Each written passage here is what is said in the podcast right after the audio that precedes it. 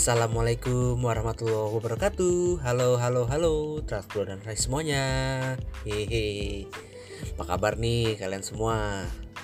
Semoga pada sehat-sehat selalu ya.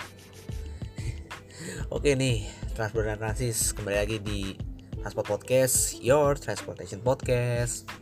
Nah pada episode kali ini nih Kita agak sedikit berbeda nih ya. Kita melakukan studi banding bersama Kak Farida dari Gogoli uh, di Korea Selatan sana. Kita melakukan studi banding nih.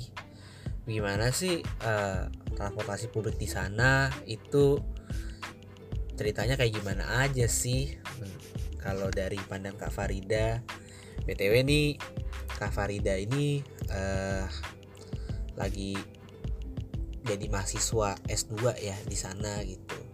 Membahas transportasi. Nah dalam uh, episode ini agak sedikit berbeda juga loh Sahur dan Rasis karena uh, dalam episode ini kita melakukannya dalam live IG yang kita rekam juga dijadikan ke podcastnya Maspot gitu. Nah pada saat live IG itu ada gue Haikal, David Henok dan juga Azam Torik nih. Oke nih, mungkin transport dan transis penasaran nih uh, bahasan kita nih dari transport dan juga gogoli kayak gimana? Nah, yuk dengerin yuk podcastnya. Stay tune.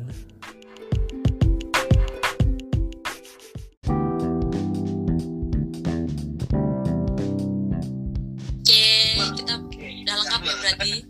Empat orang cukup ya.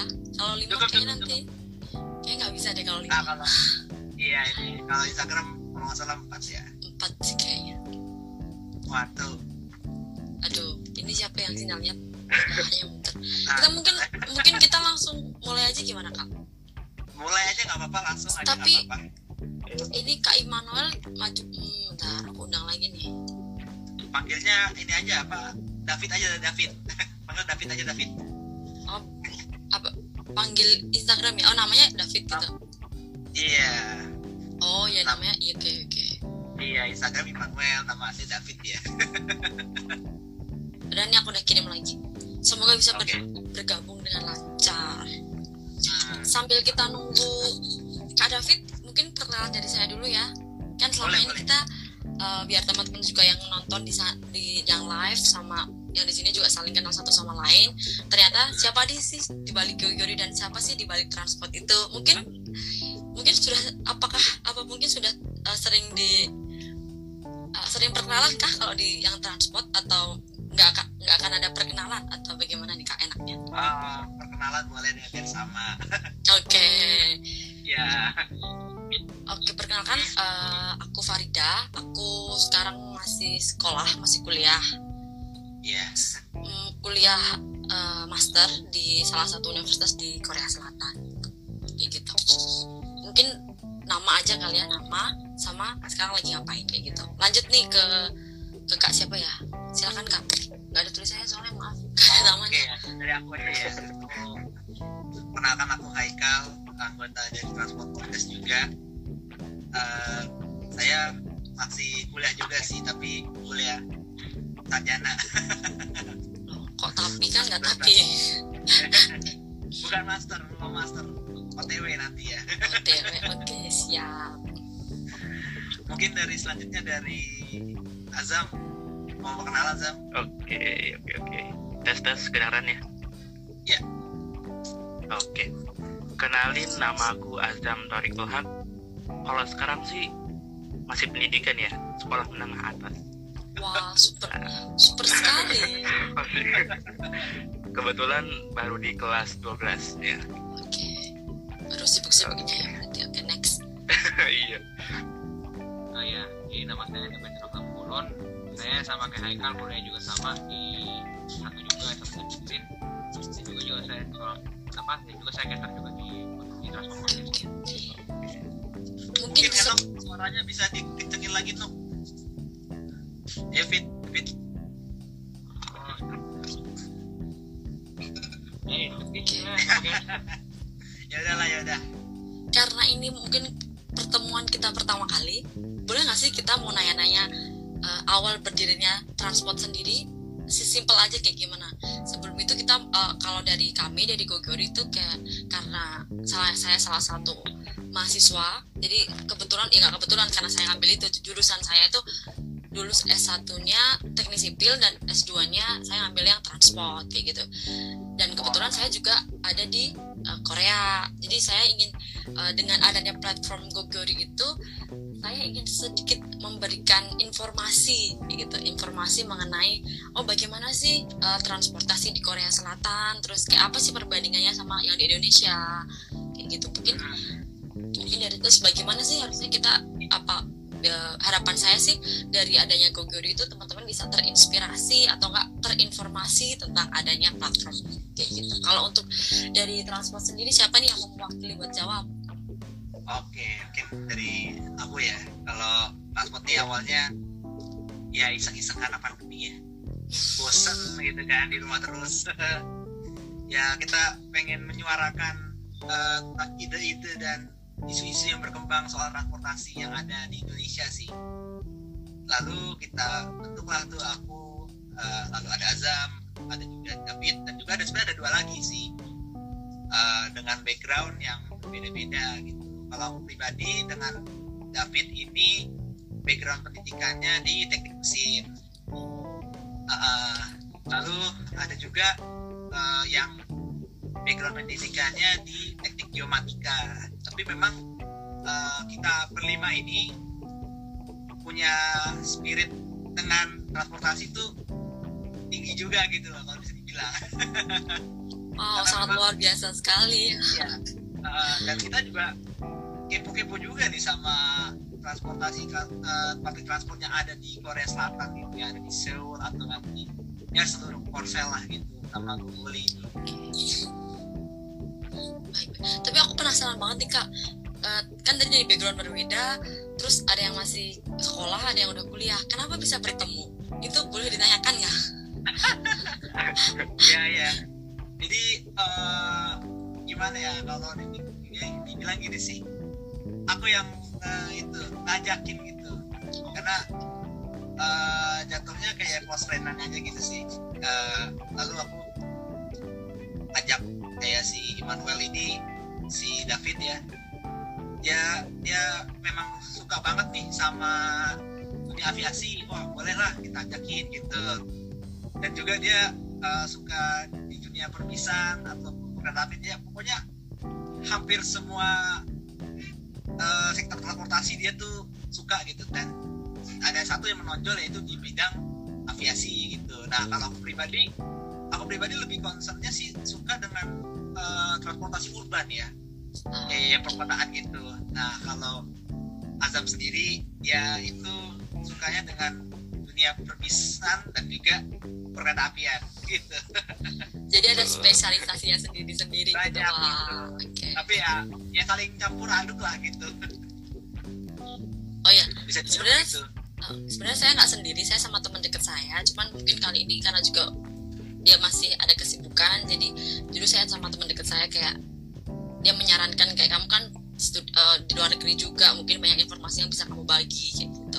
Mungkin kita lang- langsung ke tema kita kali ini gimana? Kita ngobrol-ngobrol santai aja nih gitu, tentang iya iya betul Saya- betul Uh, saya kepikiran buat collab karena kemarin dengerin podcastnya yang apa blog itu loh oh guiding block ya iya yang yang ter itu uh, uh, gitu yang terus kayak ya. wah ternyata di Indo ya kan kita tahu sendiri dari gambarnya aja tiba-tiba trotoar ada bloknya ada tukang apa namanya he ya gitu. Selalu namanya ada he ya. Iya pecel lele Pecel lele ya, gitu. Nah terus kan yang bikin lucu tuh ya terus kalau orang yang nggak beneran pas itu teman-teman kita yang apa eh, berkebutuhan khusus pakai itu terus tiba kayak Disabilitas ya?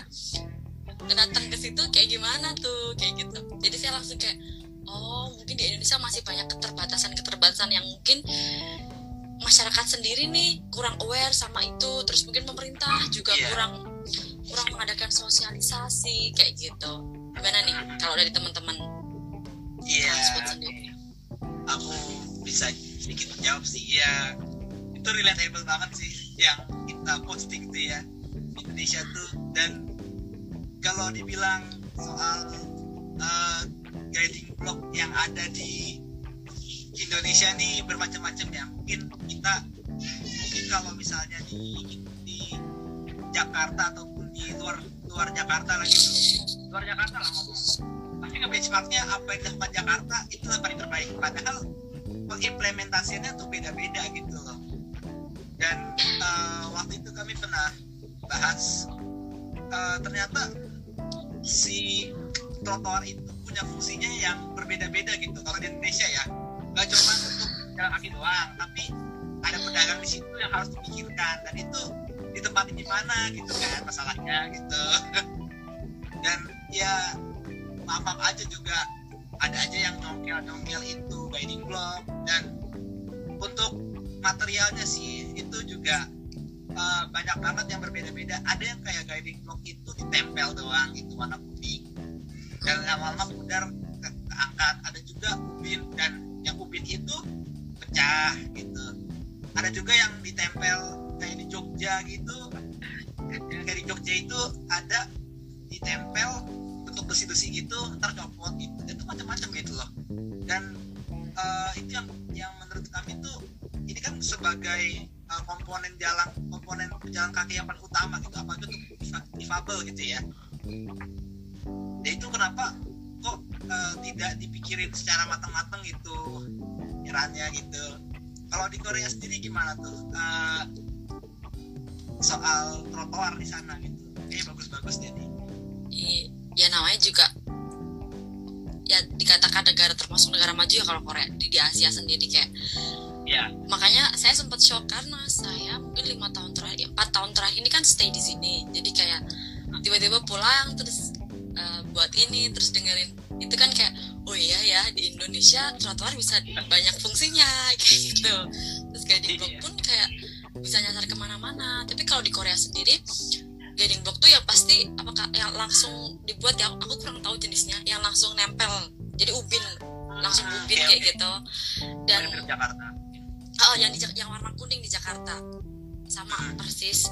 Eh, dan setiap trotoar pun pasti ada itu. Dan kalau di sini kebetulan orang jualan itu ya di, ada tempatnya sendiri. Nggak mungkin kayak tiba-tiba ah, aku pengen usaha ya udah aku pengen jual gorengan nih. Ya udah aku eh, eh, buka aja warung tuh di, di trotoar gitu. Nggak mungkin nggak boleh kayak gitu. Bisa-bisa langsung diambil Iya. apa di eh, dibersihin sama polisi kayak gitu. Jadi kayak tadi kan eh, sempat mention kalau terus orang-orang penjualnya ditempatin di mana terus kalau trotoarnya iya gitu. Kalau di Korea tuh kan kan kayak eh, sempat dibilang kayak urbannya itu dibuat kayak kita eh, sering buat toko-toko yang di mana eh, orang-orang penjual-penjual itu ditempatkan satu daerah gitu. Jadi daerah itu dikhususkan buat toko-toko yang mana eh, semua orang bisa peda- baik pedagang pembeli bisa nyaman di situ tanpa merusak pedestrian. Kayak misalkan di deket eh, di eh, bawah tanah di- eh, kan kalau kita biasanya pakai subway. Nah di subway di stasiun bawah tanah itu banyak banget toko-toko yang emang disediakan kayak gitu. Atau enggak di eh, deket subway yang sebelah kanan atau kiri kayak gitu. Jadi ditempatkan sebuah gang buat jualan kayak gitu. Jadi peng- apa fungsi dari pedestrian eh, fungsi dari trotoar sendiri masih bisa difungsikan dengan baik kayak gitu. Bahkan kayak kalau teman-teman tahu kayak eh, yang bukan yang kaum difabel itu bukan hanya difasilitasi dengan eh, upin itu aja. Jadi kayak saya sempat tuh kenapa saya juga pengen ambil topik ini kayak gitu. Topik equality atau enggak topik kesetaraan kayak gitu. Karena se- saya di Indo tuh nggak pernah mikir orang lain kayak gitu. Misalkan ya eh, karena kebetulan kan iya bukannya nggak pernah tapi nggak kepikiran aja sih. Bukannya mau tapi kan nggak kepikiran aja. Kayak kebetulan juga eh, nggak punya teman deket yang difabel kayak gitu. Jadi nggak kepikiran.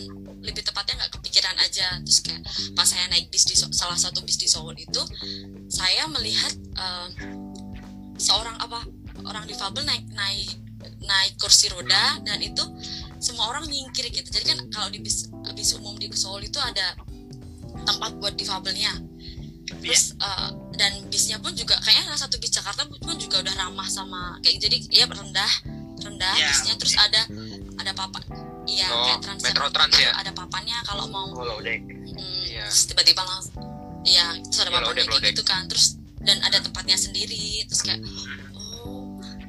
Pas itu tuh saya kayak eh, saya udah lama banget tinggal di eh, Korea tapi baru kali itu saya bersama sama orang yang difabel di bus karena emang jarang sih. Terus oh ternyata betapa indahnya ya kalau semua orang tuh bisa difasilitasi dengan eh, sama kayak gitu. Masa mungkin mereka gara-gara mereka kurang mungkin nggak bisa jalan atau mungkin punya kekurangan mereka nggak bisa melakukan apa yang orang lain bisa lakukan kayak gitu. Terus kayak itu mungkin itu itu kayak gitu aja sih. Terus kayak dan di sini kan difabel pun juga bisa berjalan. Bahkan kayak bus subway pun juga sudah memfasilitasi hal kayak gitu juga. Kayak gitu sih mungkin di Korea. Dan juga perilaku orang-orang di sana juga saling care gitu ya. Sebenarnya care nggak care-nya karena pemerintahnya memaksa untuk mereka menjadi care ya. Contoh nih misalkan tahu sendiri eh, kalau ambulan di Indonesia kan wiu wiu wiu gitu orang Iya, bodo susah amat. jalan. bodo amat gitu kan. Orang bodo amat gitu kan. Udah mereka lurus aja. Gue juga buru-buru mau ke kantor gitu kan. Bodo amat Iya, gitu. Tapi kalau di Korea mereka bahkan bisa dipanggil. Kalau ada ambulan dan mereka itu nggak nggak membuat jalan untuk ambulan itu ayo plat nomor nomor sekian. Kayak gitu. Bisa juga di oh, jadi dipaksa.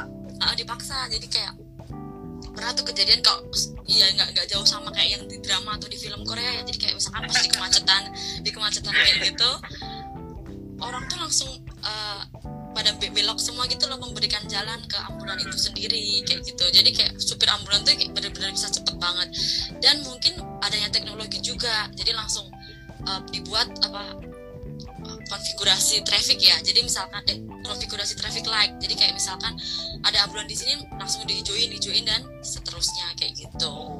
Oh berarti eh, secara infrastruktur dan perilaku masyarakatnya sudah sudah mateng yang ya berarti eh, bisa dibilang perilaku untuk share the road-nya udah udah mateng banget nggak kayak di sini gitu. Di sini kan baru mau baru mau mewujudkan gitu. Itu wah kalau bener bisa kayak gitu aku nggak tahu bisa tahun berapa itu Jakarta ataupun Indonesia nggak tahu Oke, ini mungkin dari David mau nanya-nanya soal apa nih transportasi di di Korea nih ada apa aja nih kayak nih kepo banget nih. Nah iya deh. Kebetulan ya eh, pengen nanya aja, pengen nanya sama mbaknya. Untuk transportasi di Korea kan tadi kan mbak sempat mention soal subway ya. Ya, ber- itu subway di sana ka- apakah kayak MRT di Jakarta kah atau gimana gitu? Apa mungkin kayak apa gitu? subway Monggo mbak. aku bisa mengatakan bahwa eh, orang eh, ini ini permulaan dari kalimatku ya orang Eropa orang Amerika yang ke Korea itu dia mengatakan transportasi transportasi Korea itu terbaik kayak gitu terbaik dalam arti tarif juga dalam arti eh, apa namanya fasilitas juga. Dia mengatakan kayak subway-nya kayak gimana? Kurang lebih di kayak di MRT di Jakarta. Tapi kebetulan saya belum pernah naik MRT ya. Tapi eh, saya pernah lihat gambar dan di YouTube dan lain-lain saya sempat searching kayak kurang lebih sama. Bisa bisa dibayangkan betapa eh, apa betapa rumitnya enggak betapa besar apa jaringannya betapa luasnya. Banyak ya? Banyak ya? Eh, dan sampai sekarang pun masih membangun. Kalau Ya. Eh, data data terakhir itu sekitar 14 km ya 14.000 km itu udah dibuat di subway. Bayangin aja kalau di Seoul itu ada sekitar lebih dari 20 line. Jadi kalau di Jakarta kan baru ada satu line. Iya. kalau di Seoul udah ada hampir 20 line. Itu iya hampir 19 atau 20 ya kalau nggak salah ya. dan sekarang masih terus proses pembuatan lagi. Disambungkan lagi dipanjangkan lagi Uh, proses pertama kali pembuatan kalau nggak salah kalau saya nggak salah itu tahun 1982 atau 99 1990-an 1980-an kalau nggak 190-an ya. Pokoknya nggak lama deh. Korea itu baru ah- ah- akhir-akhir tahun 199-an dia baru membuat subway itu kayak gitu.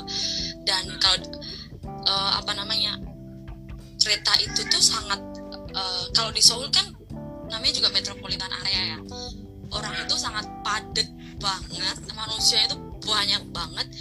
Dan kalau kita mau nyetir naik mobil itu cuma habis di di waktu sama di uang kayak gitu. Karena aku pernah tuh tanya sama temanku "Eh, kamu kan punya mobil gitu kan. Kenapa kamu gak nyetir aja ke kampus? gitu. Ya elah gitu kan. Kamu tahu sendiri kan apa parkiran aku bisa rugi rugi bandar lah kalau bahasa Indonesia rugi bandar. Parkirannya aja 4000 gitu. Bayangin kalau kita naik subway cuma cukup 1100 kalau naik apa naik naik mobil bisa parkirnya aja satu jamnya 4000 kayak gitu. Bisa kayak aduh nggak deh kayaknya. Jadi kayak jadi kayak mungkin nggak nggak nggak cuma fasilitas aja yang diperbaikin kalau transportasi ya. Harus ada sistem juga. Bagaimana sih biar orang-orang tuh ayolah naik transport dan lain-lain. Ayo naik naik public transport tuh kayak gitu. Jadi kayak nggak cuma sistem aja. Oh, aku kembali lagi ke subway ya. Intinya bisa dibayangkan ada segitu segitu line terus kalau subway itu pasti nggak pernah telat ya. Jadi kayak uh, head headway-nya ya ya headway-nya itu kayak ya. jarak satu kereta kereta yang lain tuh antara 4 sampai 5 menitan. Jadi kayak cepet banget dan nggak pernah macet dan tapi sayangnya kalau di Seoul itu juga masih dalam proses penelitian. Karena banyaknya orang tuh beberapa line di Seoul itu bener-bener rame banget di setiap rush hour jadi setiap sore sama pagi. Sore sama pagi waktu berangkat kerja sama waktu pulang kerja. Bahkan data terakhir eh, apa saking orang itu cintanya mungkin sama public transport di Korea ya. Gara-gara corona ini semua negara di sembilan negara aku baca salah satu jurnal itu sembilan negara itu semua grafiknya mengalami penurunan yang drastis. Cuma satu negara yang enggak Korea. Jadi orang ya iya jadi orang kayak naik tetap gitu ya. Uh, ada penurunan cuman nggak sedrastis itu. Paling maksimal antara 20 sampai 30 persen dan masih rame kayak gitu. Wah, karena orang- hebat dong. Hebat juga dong. Kan biasanya kalau orang pas pandemi ini shiftingnya balik ke pribadi lagi nih angkutan pribadi lagi. Tapi Korea iya kan gak boleh apa gak boleh berkerumun. Terus juga orang mikirnya kalau misalnya naik public transport kan ampet-petan nanti sekalipun udah sepi ya rame-rame juga untungnya satu ruangan gitu kan. Kayak ini ya KRL ya. Kayak KRL iya kan ada tapi kan uh, adanya hal itu terjadi karena emang pemerintahnya kayak mereka memberikan kepercayaan kepada masyarakat gitu. Lu nggak masalah lu naik subway atau naik apa pun jadi setiap selesai beroperasi di satu satu jalur nih kan pas kosong tuh langsung disemprot semua kayak gitu.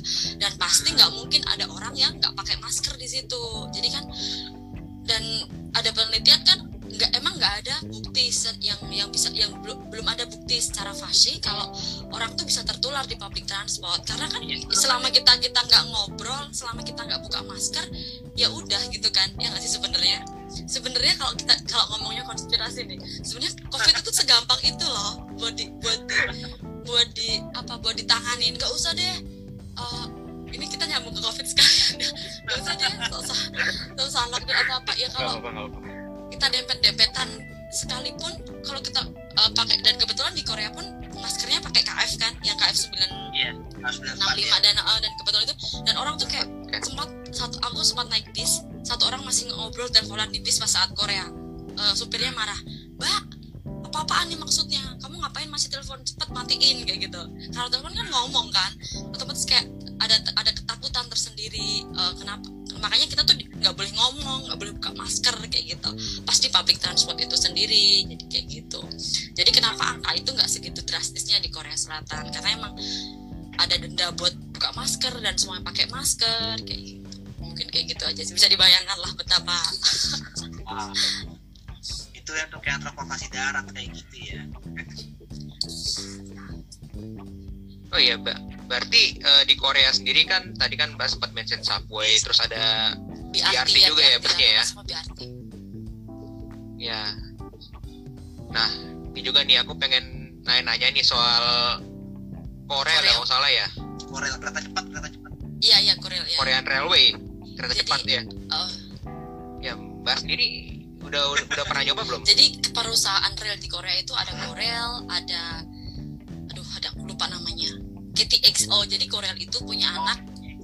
Ya nah jadi beberapa eh, beberapa ada beberapa anakan produk dari dari Korel sendiri. Yang satunya ya kalau tapi kalau Subway itu nggak dikelola sama Korel Korel itu hanya kereta antar daerah gitu. Jadi kalau Subway ya Iya. tetap kayak MRT kayak gitu.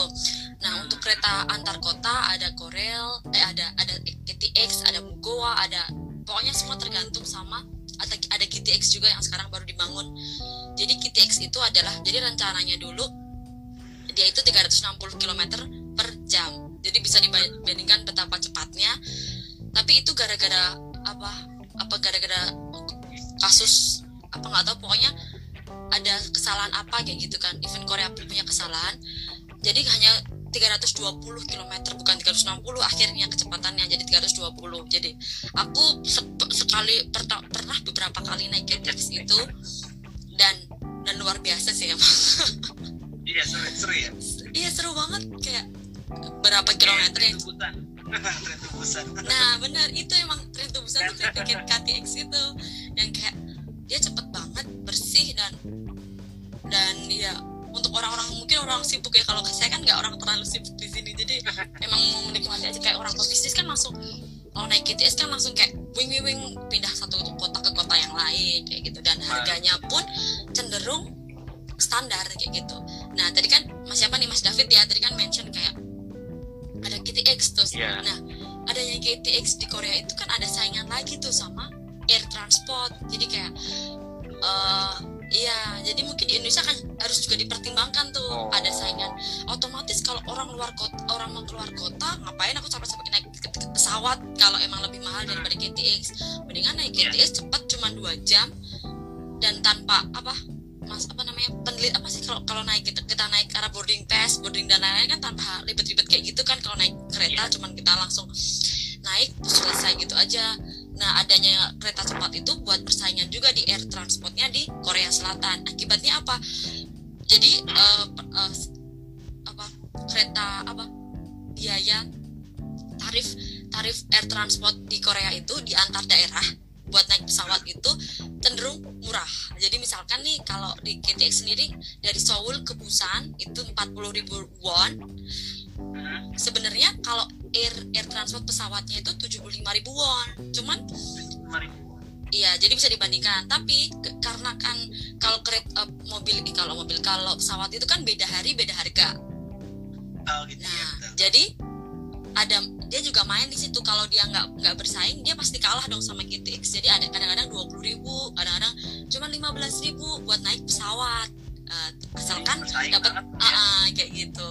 Jadi bisa dibanding eh, kalau yang disayangkan di sini kayak Indonesia tuh punya kalau saya mikir Indonesia tuh punya banyak tempat yang harusnya bisa diakses dengan transportasi gitu.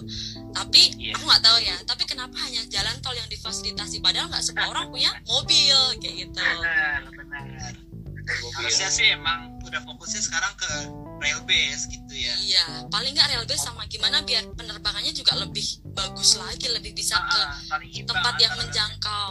Tapi kenapa jalan tolnya yang diperbesar, terus padahal semua orang, padahal nggak semua orang itu punya mobil dan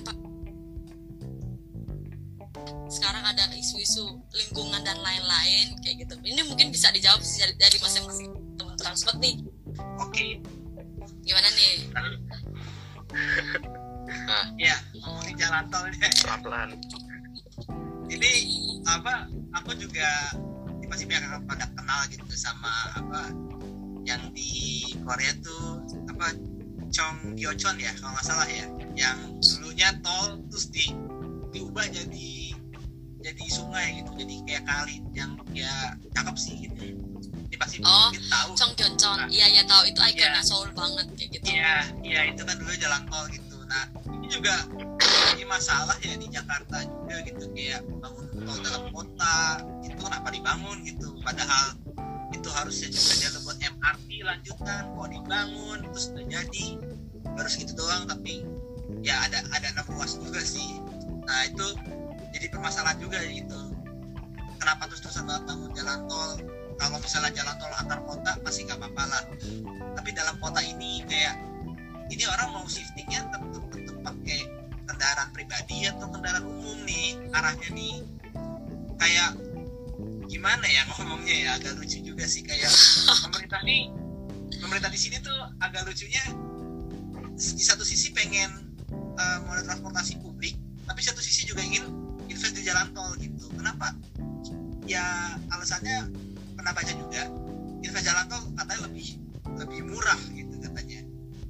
Dan lebih menguntungkan tapi tidak menguntungkan kita gitu. Sebagai pengguna kita nggak merasa teruntungkan gitu. Malah yang ada semakin banyak gardu tol semakin harus bayar gitu. Dan sekarang bayar tol aja di sini kalau bangsa 10 tahun lalu bayar tol aja mungkin 2.500 ribu. Terus udah gitu eh, misalnya sekarang sekarang nih tol belasan ribu.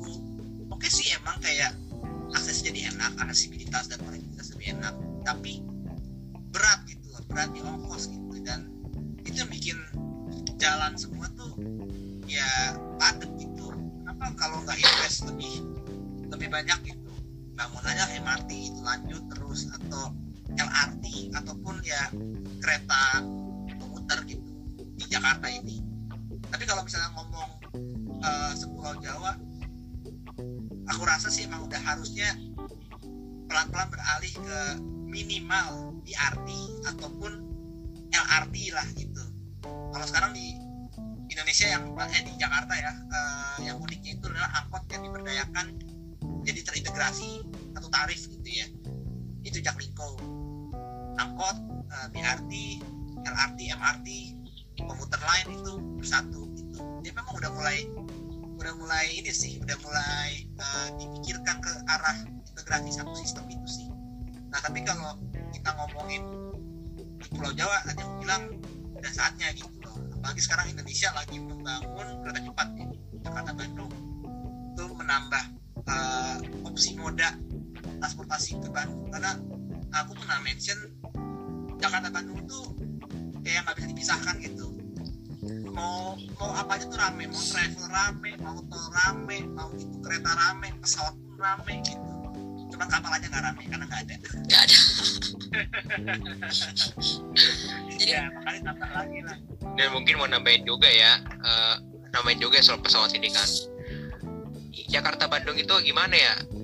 Apa yang nggak bisa di apa apa yang nggak bisa ditampung Husen tuh bisa ditampung Soekarno Hatta gitu. Jadi istilahnya nggak mungkin dong apa ada penerbangan haji dengan pesawat gede dari usaha negara. Berarti ya orang dari Bandung pun embarkasi Bandung pun berangkatnya juga Iya. juga dari Jakarta juga ujung-ujungnya Iya, seperti itu.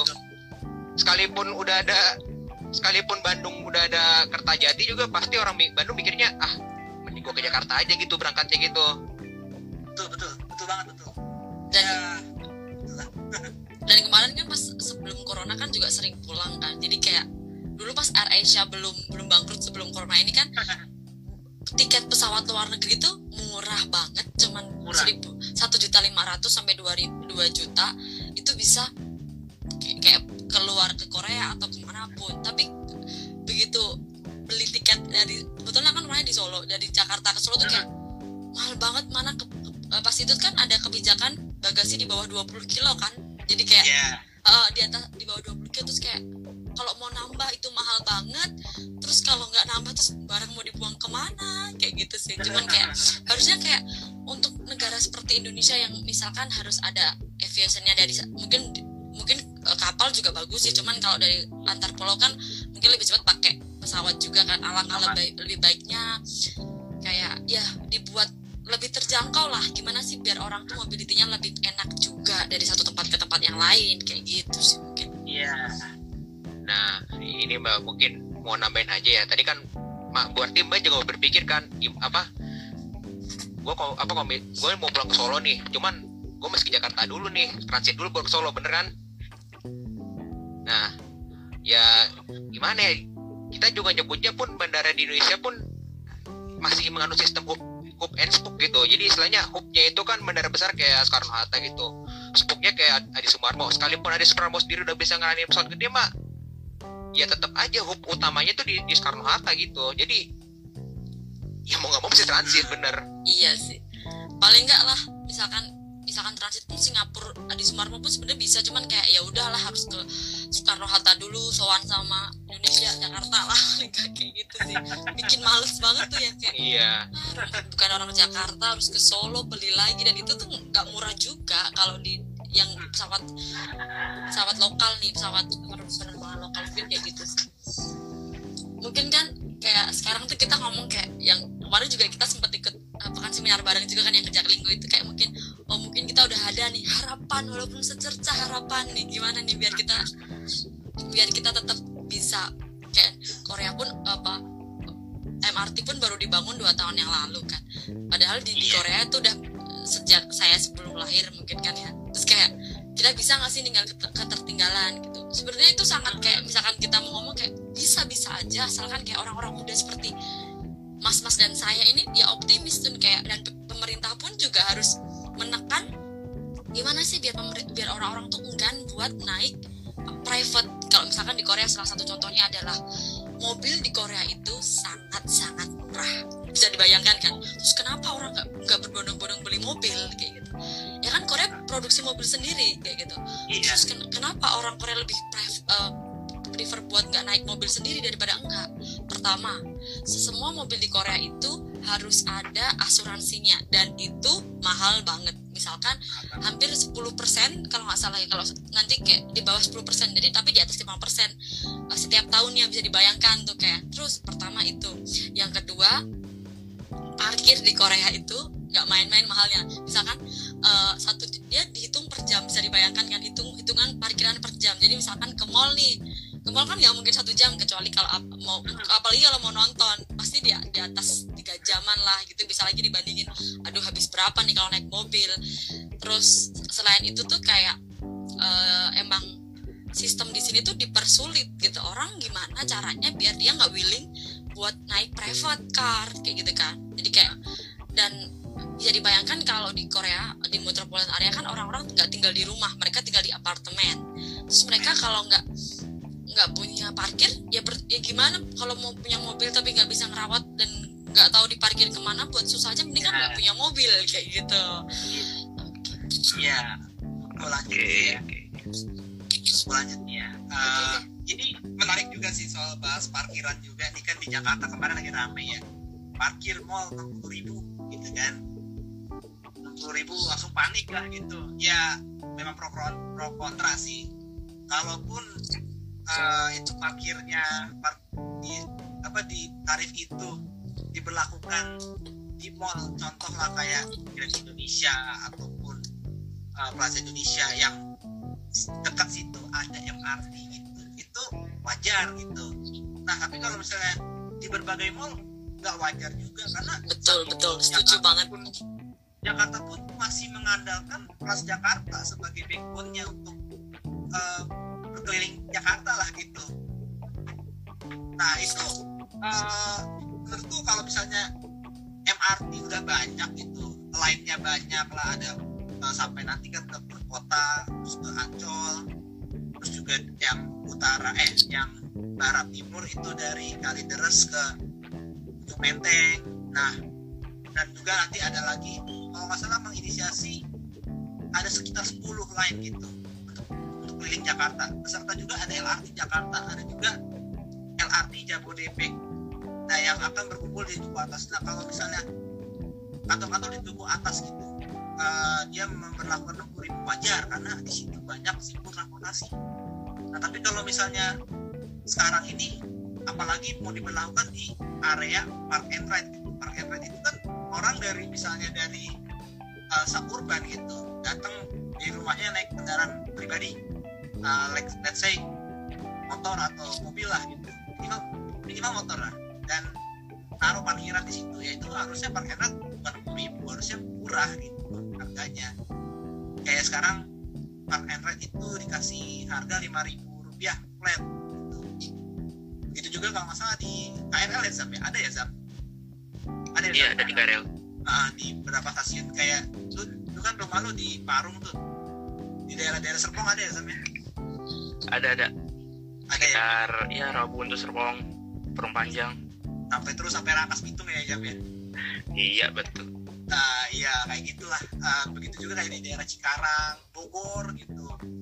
Terus Tangerang. Gitu nah itu hmm, banyak orang menaruh kendaraan pribadinya ah, langsung naik KRL gitu. Tapi kalau kita ngomongin kayak Bekasi kayak Tangerang itu kan masih tengah kota gitu. Harusnya dia bisa shifting lagi itu lanjutannya. Dan itu masih belum terpikirkan karena eh, di Jakarta juga dan atau Jabodetabek ya itu pengelola beda-beda gitu loh. Itu yang nah itu tuh. itu yang paling seru dibahas tuh pak. Nah iya. Nah ini nih ada pertanyaan dari uh, underscore NR apakah moda transportasi di Korea seluruhnya dikelola oleh pemerintahnya sendiri? Atau memang ada beberapa moda transportasi dikelola oleh perusahaan swasta kayak di Indonesia misalnya kayak Gojek gitu? Atau gimana tuh? Oke, kalau di Korea sendiri, karena mungkin kita mau ngomong nih, boleh boleh nih ngomong babakan gitu. Mungkin tadi yang uh, uh, tadi yang dipaparin kan kayak pemerintah tuh bener buat tarif tarif parkir tinggi boleh, cuman kok nggak kreatif banget ya peraturannya. Harusnya ya jangan Sekarang semua langsung, gitu. iya nggak semua langsung mahal. Jadi kayak yang bisa diakses pakai MRT boleh mahal boleh nggak apa-apa karena pemerintah oke dia nyed- udah berusaha nyediain ini. Tapi kalau yang enggak ya nggak bertanggung jawab banget ya apa peraturannya kayak gitu. Nyambung masalah hal itu kayak kebetulan kalau di negara-negara seperti Korea pasti keburukan paling enggak sistem mer- pemerintah mereka itu hal yang paling bisa dipegang dan di- diandalkan kayak gitu. Jadi tidak eh, jadi dia tidak dikuasai oleh pihak-pihak swasta justru tetap pemerintah yang pegang sepenuhnya tapi dia bisa bekerja sama dengan pihak-pihak swasta. Korel itu pun bukan pihak nasional gitu. Jadi Oh ya, kalau pihak nasional itu dan subway sendiri itu nggak dia tidak dioperasikan by. Jadi kalau di jadi kalau di Korea itu eh, kalau di Indonesia kan darat eh, pemerintah darat laut udara yang saya tahu ya kalau di Iya, Indonesia iya. eh, kalau di Korea itu ada yang namanya Seoul Seoul Metropolitan Area apa eh, pemerintahnya jadi kayak gitu jadi ya dia ngurusin masalah subway pun juga bis-bis pun juga kayak gitu ada otoritas. iya ada otoritasnya Ah, kayak gitu School gitu ya. Eh, jadi Iya. kayak benar-benar. jadi kayak pemerintah eh, kalau swasta ada ada tapi di bawah eh, apa dia harus di bawah Otoritas itu. pemerintah. Eh, otoritas pemerintah itu Ah. ada peraturan peraturannya kayak gitu. Dan ternyata juga nggak semudah itu. Cuman pemerintah bisa survive. Jadi kayak misalkan nih eh, lu harus kasih tarif sekian gitu. Kalau nggak sekian gue nggak bisa kerjasama sama lu kayak gitu. Intinya salah satunya kayak gitu jadi kayak tapi pemerintah konsekuen buat buat peraturan yang yang genah lah gitu. Peraturan yang yang bener lah paling nggak kayak gitulah. Kalau masalah Gojek atau apa dulu pernah ada apa perdebatan Uber bisa masuk Korea nggak sih gitu kan? Uber bisa masuk Korea nggak sih gitu kan? Terus kayak di Korea kayak sempat ada perdebatan itu kayak gitu. Kenapa Uber masih ada kayak gitu? Nah di Korea itu kalau kita kan pakainya Google Maps ya. Kalau di Korea itu pakainya Kakao. Jadi kak, eh, Kakao itu lebih update daripada Google. Jadi Kakao itu punya Kakao Talk ya? Kakao Talk tuh Oh iya, punya iya. bank, punya maps, punya taksi, punya apa pun, Oh, iya, punya apa pun, ya punya apa pun. Yang ada di Jadi kalau eh, kamu eh, kalau ada pertanyaan Gojek ada nggak? Gitu? Gojek nggak ada, Gojek nggak ada. Terus kalau mau delivery makanan em, terus naik sesuatu yang private kayak misalkan kan kalau public transport nggak tidak beroperasi 24 jam ya. Ah, gitu ya. Iya, eh, eh, tapi eh, ada kita juga menyediakan yang namanya taksi kayak gitu. Taksi itu 24 jam dan eh, adanya ribet tuh nanti harus nyari taksi kan ada kakao taksi. Jadi kayak gitu nih. Ada juga beberapa program program swasta masih bisa dipakai tapi atas di bawah otoriter pemerintah kayak gitu dan dia mau diatur dengan segala peraturan itu tadi kayak gitu. Terus kayak saya hanya mau nyambung nih. Terus kalau mau eh, pesan makanan kan bisa ada go go food go go go go dan lain kan kita juga ada di sini ada namanya kayak ap- aplikasi Korea sih namanya Bedal Mincu kayak gitu atau Bedal apa apa yang namanya itu emang khusus buat kayak gitu apa eh, pesan makanan dan lain-lain kayak gitu sih mungkin Ah, Oke. Ya menarik juga nih kalau ngomongin apa otoritas transportasi di Jabodetabek sendiri itu adanya BPTJ, Badan Pengelola Transportasi eh, Jabodetabek gitu ya. Dan kalau nggak salah tuh menurut eh, Bappenas gitu ya, ada berapa berapa metropolitan area itu yang harus dikembangin transportasinya kayak contohnya Medan, Medidang ya, Medan, Binjai, Serdang, terus Cekungan Bandung, terus sempat ada rencana eh, otoritas transportasi Cekungan Bandung, ya Bandung Raya lah itu, terus juga Semarang, Semarang itu sebutannya Gedung Sepur, itu Solo Raya juga, lalu eh, Surabaya, Makassar gitu, dan sama Bali misalnya lagi di eh, lagi di rencanain kayak misalnya LRT terus ART segala macam itu ya memang tiap kota-kota metropolitan yang di ada di Indonesia ya. Kalau kita ngomong Jakarta ini megapolitan gitu ya. Tapi kalau metropolitan mungkin lebih kecil lagi gitu ya. Kayak tadi Medan gitu. Memang harus dipikirkan kayak minimal ada LRT Eh, wilayah metropolitan sebesar itu apa nih yang harus kita itu treatmentnya tuh beda-beda gitu treatmentnya. Harus ada BRT kah? Harus ada LRT kah gitu? Ya minimal LRT kayak di Palembang gitu satunya nah terus eh ada lagi sih. Kalau misalnya di di kota-kota kayak misalnya di Semarang terus juga di Solo itu Solo sekarang lagi bikin integrasinya itu by the service berarti Solo Trans. Mungkin kak bisa Iya. tahu deh. Saya pernah tahu sih kayak Pernah. sekarang udah mulai aku, aku lupa mungkin sampai tiga koridor kali ya. Iya tapi betul. uh, uh, tiga koridor. Jadi tapi kayak ya belum jadi kayak kalau menurutku ya emang pemerintah udah bagus sudah bekerja sama sampai saat ini gitu. Tapi gimana nih biar biar orang-orang bisa naik dan menghargai eh di Solo tuh ada batik trans lo eh ayo naik kenapa kita harus naik Iya. gitu? Orang nggak tahu. Orang jadi kayak aku pernah baca di Instagram tuh kayak pemerintah tuh terlalu menganggap pinter rakyatnya kayak gitu. Padahal ha, padahal kan kita nggak tahu kenapa kita harus naik bas. Kan aku juga punya motor kenapa harus capek? Loh kita Iya. mereka nggak tahu isu-isu yang terjadi tuh mereka nggak tahu gitu. Nah iya pemeran masih kan oriented bener. Iya pen- eh, peran pemerintah di sini tuh kayak ayo temen ayo warga-wargaku naik ini. Kenapa? Itu harus dikasih tahu sih sebenarnya. Oh naiknya lewat sini. Gimana caranya? Itu tuh kayak aduh Iya. orang Indonesia nggak Ya, belum sepinter itu juga kali. Maksudnya ya mereka nggak aware masalah itu. Apalagi kalau orang orang jualan warung bakso atau apa emang dia tahu gitu. Kalau orang nggak di bidang mereka kalau kita kan emang menyukai hal ini jadi kita belajar tentang hal ini kalau orang yang nggak aware di bidang ini ya mereka ada di mana mereka tahu kayak gitu mungkin hal seperti itu aja sih yang harus diperhatikan ini buat jadi kayak adanya yang bodoh gitu juga Iya, ya. jadi harapannya adanya Gogori sama transport tuh bisa bantu teman-teman yang kenapa sih kita harus naik public transport? Kenapa harus Iya. ada itu? Kenapa gitu ya? Ya, ya harapannya sih kayak gitu aja sih ya nggak sih? Iya sama ini juga sih apa sedikit sedikit ngedumel juga gitu ya kayak di sini juga banyak ketimpangan proyek ini proyek itu yang akhirnya tidak adanya prioritas gitu.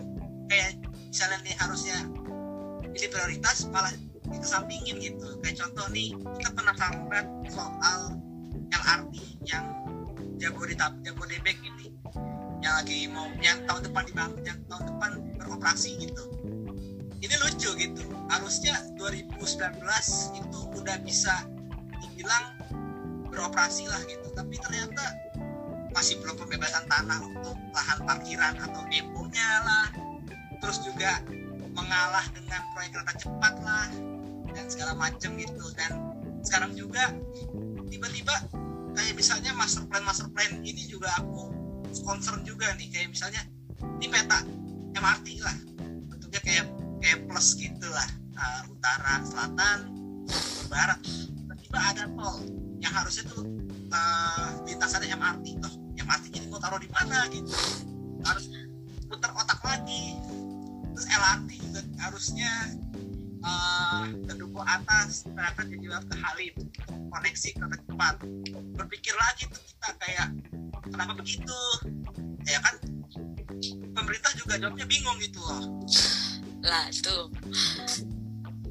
Jadi kan benar gitu jadi sebenarnya tugasnya pemerintah tuh di sini dia mendudukan orang-orang yang LRT, bus, Transjakarta dan semuanya. Ayo kita gimana nih biar integrasi kan harusnya seperti itu. Tapi emang pemerintah kita juga belum belum siap sepertinya dan ya ya udah kita semaksimalnya aja yang bisa kita bantu gitu. Ini Mas siapa nih ya? Yang yang dari dari dari diam aja nih mungkin ada suatu hal yang ingin di, di-sharekan nih. Nah, nah iya, iya. gitu dari kan kita bahas dunia kereta terus public trans- transportasi yang lain ya. Nah pengen singgung soal dunia perbusan nih. Perpusan. di Korea itu kan tadi eh, itu ya ada banyak saingan seperti kereta cepat terus pesawat. Nah apakah ada bus yang melayani intercity gitu? Dan terus sistemnya kayak gimana sih? Apakah lebih modern yang pastinya dari Indonesia atau lebih memudahkan para penumpangnya gitu? Kalau bis di Korea pun sebenarnya dari pihak swasta tapi tetap dikelola sama pemerintah. Jadi pas aku naik kan pasti merek bisnya beda-beda ya. Dan kalau bis antar Iya. city tetap jadi bisa di, bisa dipikirkan kalau bisa dibayangkan kalau antar city itu ada banyak pilihan. Pakai mau air pakai pesawat pakai kereta cepat atau pakai bis bisnya pun ada tiga. Ada yang eh, biasa eh, intermediate sama yang high gitu. Jadi kayak yang misalkan yang yang intermediate itu cuma 26.000 yang high yang medium tuh eh, di atasnya berapa dan berapa. Jadi ada levelnya sendiri-sendiri kayak eh, mungkin perbedaannya di servisnya di j- ukuran apa ukuran seatnya sama mungkin fasilitas yang lain kayak gitu. Dan itu pun di- dikelola sama eh, itu itu punya bis dari pihak swasta tapi dikelola sama pemerintah. Jadi kerjasama kayak gitu. Dan cara pemesanannya pun juga cukup gampang. Pa- eh, eh, bisa pakai aplikasi atau enggak kita langsung ke terminal. Aku mau cari bis yang jam segini. Oh ini bisnya yang apa? Ini ini ini. Oke langsung kita naik kita scan kita scan tiketnya terus duduk. Bis aku juga satu hal yang aku heran banget sih di Korea. Eh, bis itu menitnya itu bisa pas. Jadi misalkan ja- 8.20 eh, apa 8.20 berangkat eh, sampainya 10.30 gitu. Eh, apa kayak 10.15 gitu. 10.15 tuh udah nih di parkiran duduk dari situ kayak padahal kan ya kalau di darat kan susah banget diprediksi ya. Maksudnya kayak mungkin ada apa di jalan mungkin pas itu macet. Iya, mungkin kemacetan atau enggak mobilnya ya problem gitu tapi kan. kayak di jadwalnya itu jam sekian berangkat ya tetap berangkat jam sekian. Sampai tuh di menitnya pun kayak wah wah wah. Aku tuh sempat pertama kali dan aku beberapa kali naik bis intercity tuh kayak semua itu sama. Sampai menitnya pun juga bisa setepat waktu itu kayak gitu. Karena mungkin ya again orang-orang Korea itu sangat sebel banget sama kalau nggak tepat waktu. Jadi mereka tuh punya istilah pali-pali. Jadi harus semua harus cepat-cepat harus tepat waktu dan semua nggak boleh telat kayak gitu. Jadi bisa dibayangkan kalau apalagi transport ini ya kayak pihak swasta pun kayak kalau di Indonesia kan ayo kak apa mungkin kalau belum belum penuh belum berangkat ngetem bisnya ngetem ke mana gitu kan. Ya tapi kalau di Korea itu pernah tuh gara-gara apa ya? Mungkin karena bis emang peminatnya udah nggak terlalu banyak cuman ada dua atau tiga orang pun jam sekian berangkat ya berangkat kayak gitu. Angkat dan sam Online ya. heeh, jadi yang eh, yang harus di note sampai saat ini terus gimana mereka bayar supirnya? Terus gimana masih bisa ter itu tetap nomor satu subsidi pemerintah. Jadi sekeren sekeren eh, masih sekeren ini Korea Selatan public transportnya itu mereka masih sangat butuh yang namanya pub- eh, apa namanya subsidi dari pemerintah itu sendiri. Dari sangat pemerintah. butuh heeh. karena ya mau nggak mau tuh harus tetap karena eh, nggak mau nggak mau kayak hal kayak gitu kan harus dibayar juga gitu. Yang kayak gitu tuh dan kalau kita pikir dari mana orang Korea pemerintah Korea dapat uang buat ngesubsidi itu? Pajak pajak pajak. Pajak di sini tuh apa pun semua berpajak. Jadi bisa dibayangkan ya semua berpajak kayak Singapura ya. Iya, tapi semua semua baik-baik saja. Kita ke pantai, gitu nggak perlu tarikan lima ribu, lima ribu, dua ribu, dua ribu, nggak perlu. Jadi kayak ya udah wisata gitu kita cukup. ya. Heeh, mau ke mana itu nggak kayak loh pemerintah Korea tuh kok nggak uang deh itu. Kayaknya udah udah kaya bener. Dia sering buat hiburan kayak apa kalau pas winter itu kayak hias hias lampu taman. Itu juga nggak ada- biaya tiket dan lain-lain. Kayak gitu sih mungkin. Jadi itu tadi. Oh ya kak, eh, kembali ke topik awal ya. Yang kita bahas dari awal soal fasilitas disabilitas. Nah, yang kakak udah pengalaman kan ya naik bus intercity itu. iya. Nah, itu eh, untuk fasilitas disabilitas seperti apa sih untuk bis akap gitu di Korea? kalau bisnya Kan kalau di Indonesia tuh masih dibilang agak kurang ya fasilitas disabilitasnya mulai dari tangganya. Nah, itu kalau di Korea tuh seperti apa tuh? jadi kalau di Korea itu selain kalau bis intercity aku belum tahu kayaknya belum ada semua sama kayak kalau intercity belum ada buat eh, dis- difabelnya apa bisnya jadi kalau untuk untuk di dalam city udah udah udah semuanya udah eh, setara lah eh, buat difabel sama belum tapi buat eh, keluar kota itu belum. Setahu aku belum ya. Tapi di Korea itu menyediakan taksi khusus buat difabel. Kayak eh, jadi kayak dan itu tuh kayak disubsidi juga. Jadi kayak teman-teman yang difabel cukup mendaftarkan apa itu kayak panggilan taksi dan taksinya langsung kayak ada bloknya kayak langsung bisa naik ke situ. Kayak gitu dengan aman. Kayak gitu sih. Mungkin kayak gitu. Ini mirip kayak di sini ada Bluebird juga sama gitu. Cuman ya Nah, apa ya di sini tuh Nih, eh, ininya sih eh, dari pemer- per- peran pemerintahnya juga gitu kan. Kayak nanti kayak oh ya udah gitu aja gitu. Kayak agak sebelah mata gitu. Ini yang menurut aku wah ini hebatnya Korea juga gitu ya. Mungkin kan kalau sekarang banyak kan orang masih ke benchmarknya tuh Jepang Jepang Jepang gitu Jepang gitu terus juga China sekarang. Tapi nih Korea juga nggak kalah gitu ya. Dan benar pemerintah tuh benar-benar mengayomi gitu loh sampai swasta swastanya kalau di sini kan ya jujur aja sih kayak MRT itu setengah swasta setengah negeri gitu ya. BUMD LRT Jakarta pun juga gitu. Eh, kereta cepat itu konsorsium. Ya memang sih banyak andil-andil swasta. Dan harusnya eh, apa ya pemerintah tuh juga mikir gitu gimana merangkulnya gitu loh karena suka tumpang tindih lah antara rencana yang ini sama ini beda gitu. Misalnya rencana LRT sama rencana kereta cepat beda gitu. Akhirnya ya ada tidak diprioritaskan gitu. Itu kan sangat disayangkan gitu loh. Karena kan gimana ya namanya juga kan kayak misalnya manajemen proyeknya gitu loh. Kan harusnya beroperasi target operasi tahun segini terus juga malahan enggak gitu. Lah kenapa gitu loh? Itu kan membebani anggaran juga gitu. Terujung-ujungnya ke situ juga. Tapi nih kak aku juga pengen kepo-kepo nih. Kemarin kan aku lihat di kontennya Google ya ada ini ya. Apa uh, skuter sharing ya kayak dulu Iya. sempat rame Grab Wheel gitu ya Grab Wheel. Jadi gimana sih? Itunya Uh, orang-orang pada make untuk mix commuting kah? Atau cuma buat wisata doang kah kayak di sini? Gitu kalau itu buat emang itu buat komuter jadi misalkan aku dari rumah ke subway atau dari rumah ke ke stasiun yang terdekat kayak gitu. Eh, jadi kan ada beberapa. Meskipun sebenarnya jalan kaki di sini jujur ya saya pertama kali ke Korea itu kok badan saya sakit semua. Karena saya nggak terbiasa jalan kaki kayak gitu kan. Iya.